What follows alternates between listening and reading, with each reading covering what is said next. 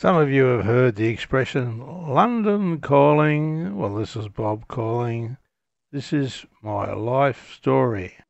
I hope it entertains you because I'm sure I was entertained one way or the other, either fantastic or God no, during my life. And uh, so here goes. I had a lot of uh, uncles and aunties. Uh, my father had four brothers and two sisters, and my mother had three brothers and two sisters. One of those sisters being her twin, and um, they were look-alike twins. Um, there's so many things that I can talk about. Um, I really enjoyed all my uncles and aunties. Um, they were all nice people, good people. And uh, I used, to, I, I suppose I lived through a period of time when we used to see lots of your relatives. Um, it was just one of those things that people sort of clung together, I guess. um, I never knew my grandfathers. Uh, they all died when I was a little tacker. Uh, but I knew my grandmothers and uh, oh, my father's mother, I guess. Um, I might have been in my late 20s, 30 years of age or something. Um, actually, I was in my 30s when she passed away. My mother's mother, um, I guess I was in my 20s when, when she finally um, uh, passed away. Both very nice grandmas. Loved them both. However, I can tell a few stories about uncles and aunties. Um, my um, mother's three brothers, they were engineers and they had a business called Seal, New Jersey and Sons. And they um, virtually took over the business from their father and um, they invented quite a lot of machinery, uh, mainly uh, food machinery for uh, processing and, and developing different, different products. Probably the two most famous uh, would have been the crumpet machine and uh, it, it was a machine that basically went from crumpets being made totally and utterly manually to completely automatic. And those machines were sold all around the world. And I do believe from one of my cousins that some of those machines are still operating today. Um, if you can imagine how these crumpets were made manually, and I did see it quite a number of times because we used to pass a uh, a little shop on our way home from school. The door was always open, and in winter time, two blokes would get in there and start making crumpets, and they had basically a big long hot plate, which I would reckon would have been Oh, it's pretty hard to remember now, as it you know, so far back. But I would say uh, it was three or four meters long, the big hot plate, uh, probably by about um, something like about a meter or 1.2 meters um, deep. And um, what they would do, um, they would they were just dressed like all bakers were in those days, uh, white singlet, um, white trousers, and they would smother their arms in oil right up to their armpits and um, would put the crumpet rings on their arms, totally fill their arms up with rings so the rings would automatically grease as they flicked them off onto the hot plate.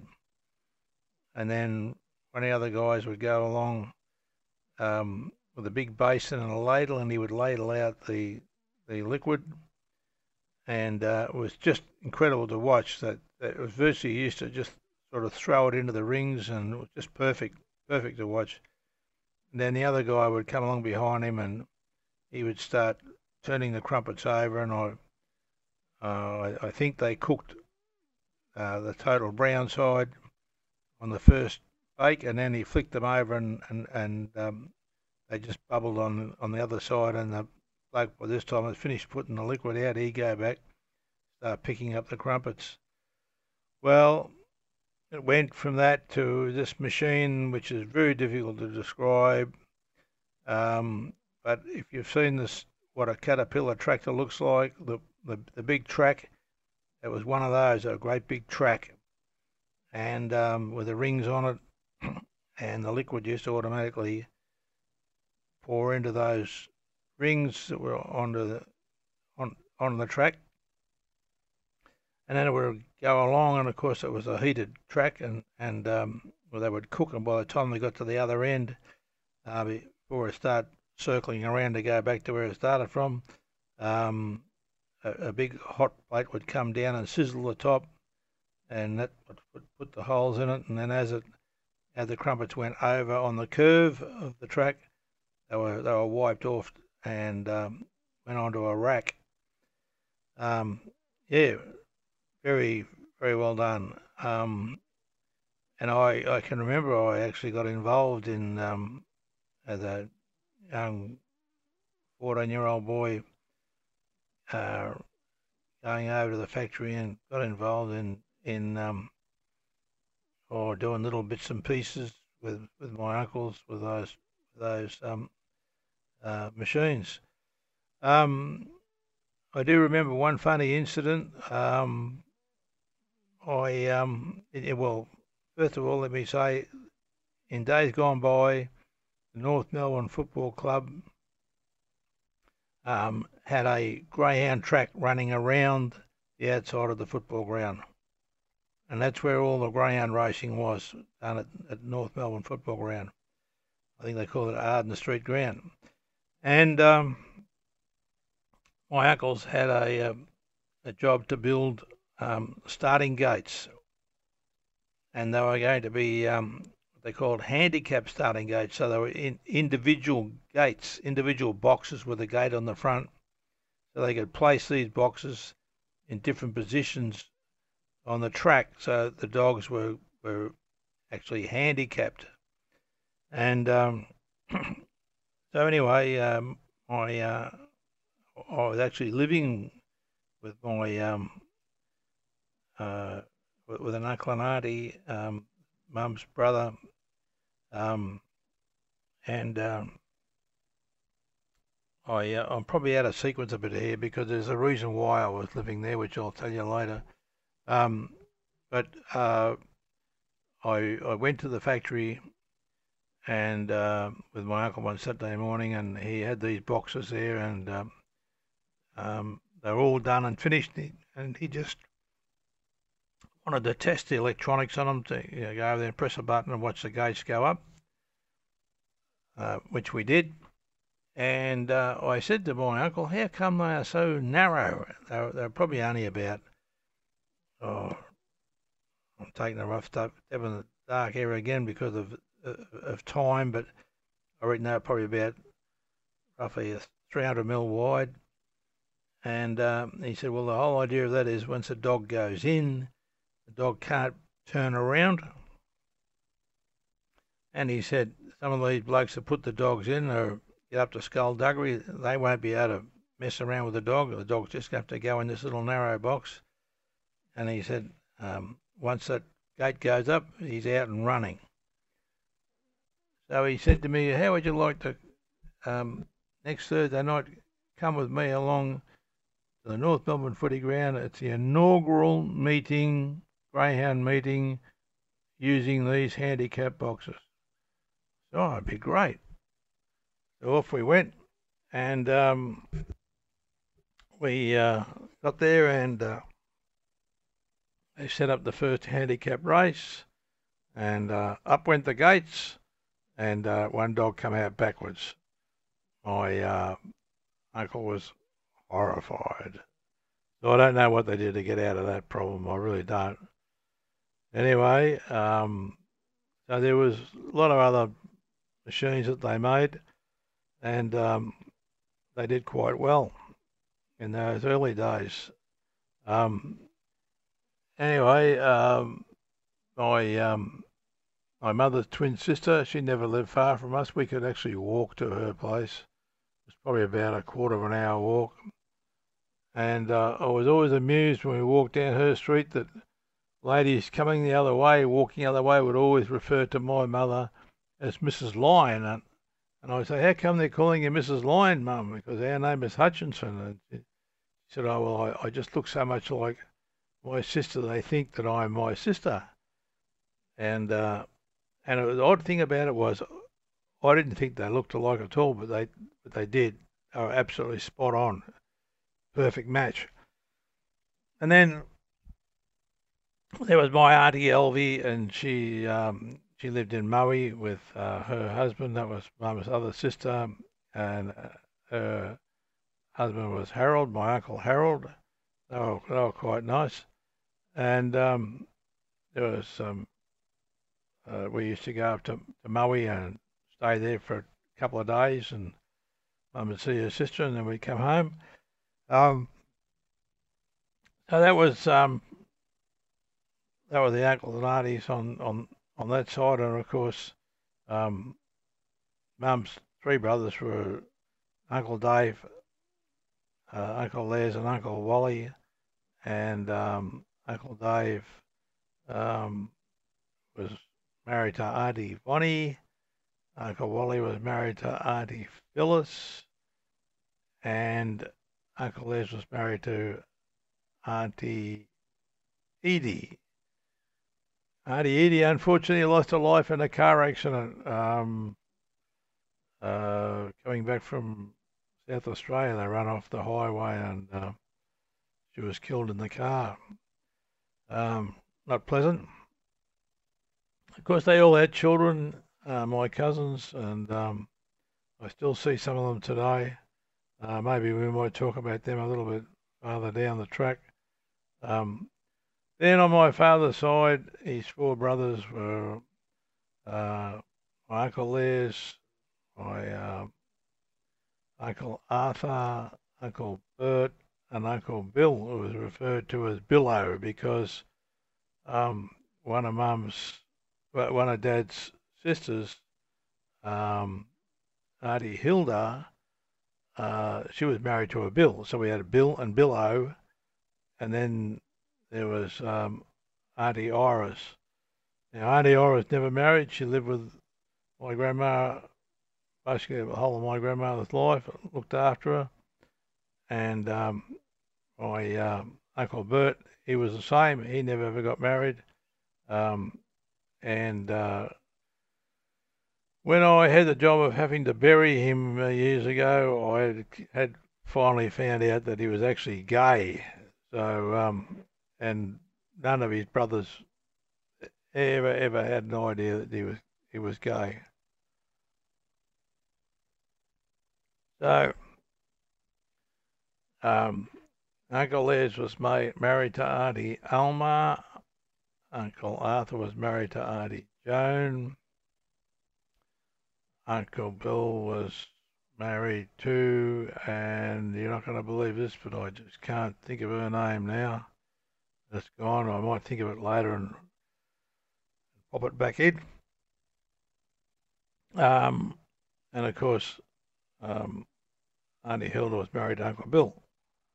So we um, we saw lots of them as well, and um, um, my uncle Arthur um, he had a handbag factory. He employed about ten women making good old Australian made handbags, and like some of them were, you know, fairly dressy type handbags, and and later on in years to come when I got married, um, he was still running the business, and I used to get the odd handbag from from my wife Carolyn.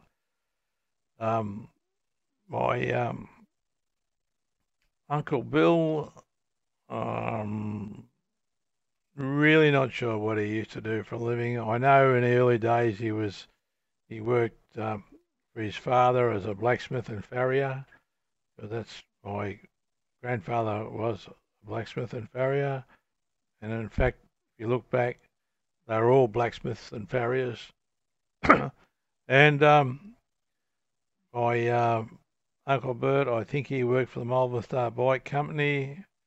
Um, and uh, my Uncle Les, he continued on the trade of the blacksmith and farrier, farrying. And um, I uh, really, to this day, wished my father let me be apprentice to my Uncle Les um, because I just absolutely loved uh, working in the blacksmith shop with him. I used to go there every spare moment I had. And uh, as I got older, he had me striking on the anvil with a big hammer and used to go and get uh, horses for him, local stables, and bring them back for, to be shod. Uh, quite often I was blacking their feet for him. Um, uh, yeah, it was it was just absolutely beautiful. I just absolutely loved it. Um, anyway, he wanted to apprentice me, but Dad Dad wouldn't let it happen. Um, anyway, um, I do remember a bit of a funny story with Les. Um, he used to shoe horses for a lot of dairies and bakeries. They all had horse-drawn vehicles in those days. And one of them was a fellow by the name of Frank Ireland. And I can tell you more stories about Frank Ireland later on, but Frank sort of knew me as a little kid and uh, sort of watched me grow up. Frank had quite a number of dairies.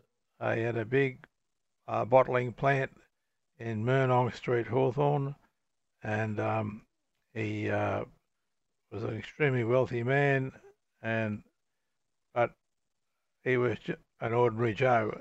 Um, swear like a bullock driver, um, and uh, because my dad and his brothers grew up with him, uh, it was all very friendly stuff. And I remember one day, um, my uncle had a big black Oldsmobile, and um, we go out uh, doing what they call cold shoeing, And um, he uh, would always put the spent shoes um, on the floor of the of the uh, Oldsmobile, and of course they'd have a bit of manure on them, and uh, didn't worry us. But occasionally we go and pick up my auntie Alma from work, and she used to go crook the smell.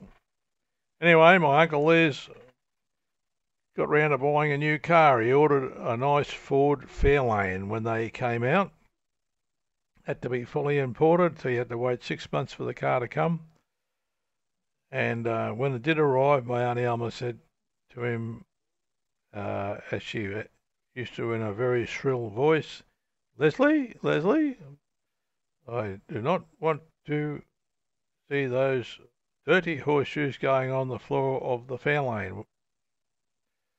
So it was all right. Put them in the boot. And one day we're at Frank Ireland's dairy and we just finished showing some horses. And um, Frank came out from the dairy and yelled out to Les, Les, Les. And he had a, a big, almost as big as a, as a basketball. He had a, a, a um, aluminium foil parcel. And um. He said, "Here, Les, take take this home and try it." He said, "I've, I've just made um, some cheese, and it was uh, a blue vein cheese. He was he was pretty clever bloke, Frank. He was um, before his time um, with lots of things in the in the industry. Uh, just digressing for a moment, he was the first person in uh, Victoria to actually uh, bottle milk in cartons. So um, that's not the correct terminology, the bottled milk and cartons, but he had carton milk. And um, anyway, uh, so we put that on the floor of the Fairlane, and we went to pick up my auntie, and um, she got in the car, and if she was really angry, she called him by his first name, which was Herbert. I said, Herbert, Herbert, what did I say about putting those horseshoes in the back on the floor of the car? He said, no, I'm sorry, sweetheart. He said, that's cheese. So, and I never really got to taste it, so I, I, don't, I don't know how it turned out. But um, I've seen so many funny things. I we, we used to have parties at our place, and Dad's brothers would turn up, and a, a few other hangers on, and and they would have a, a nine gallon barrel of beer, which I was always allowed to pump pump up and down to, to get the pressure up. And uh, so anyway, um, another relative, uh, which was my auntie Joan's, sister, uh, Dorothy, I used to call her Auntie Dot. She had a magnificent singing voice. And I suppose in another time, she probably could have made something out of that. It was absolutely fantastic voice. And uh, they have these parties she was always asked to sing. And so there's like a sort of, if you can imagine a semicircle of people sitting in our dining room. Um, and she's standing at the front singing. And my Uncle Arthur, oh, true, true, true, this is, he walked round behind her and she had a dress on that she might have had a few multiple petticoats under it, sort of so the dress sort of stuck out a bit. and um, he just walked up behind her, and I heard him softly say, just keep singing. And he ran his hands up underneath her dress and dropped her pants to the floor. I know that sounds pretty ordinary, but it brought the roof down in the room and she just kept singing and never missed a beat. And then he pulled her pants back up again. No one saw anything they shouldn't have seen except for the pants around her ankles and how I, I just lived in that in that era of stuff that you just can't believe it happened. You know, um, I suppose out of all the boys, my uncle Arthur was probably the one that consumed the most alcohol, a cigarette smoker, as was my auntie Joan. I was her favourite nephew, um, and uh, as a kid, when they had these parties, I was always on her knee because my brother and sister would always be in bed asleep. Um, however, um, she uh, she just absolutely loved me because she never had any children. Neither did my auntie Alma have any children. Neither did my uncle Bill's wife have any children. Uh, my uncle Bert, obviously being gay, never had any children my auntie Hilda had three children. She had two boys and a girl, um, Ronnie, Dennis, and Faye. They were our only cousins in that in, in, in that big family. It was quite amazing, really. Um, but yeah, they were all good times. My grandmother was a, my mum, my dad's mum was a fantastic cook. Um, God, there's so many stories I can tell about uh, all of that, but I think I might have to sign off for, for tonight.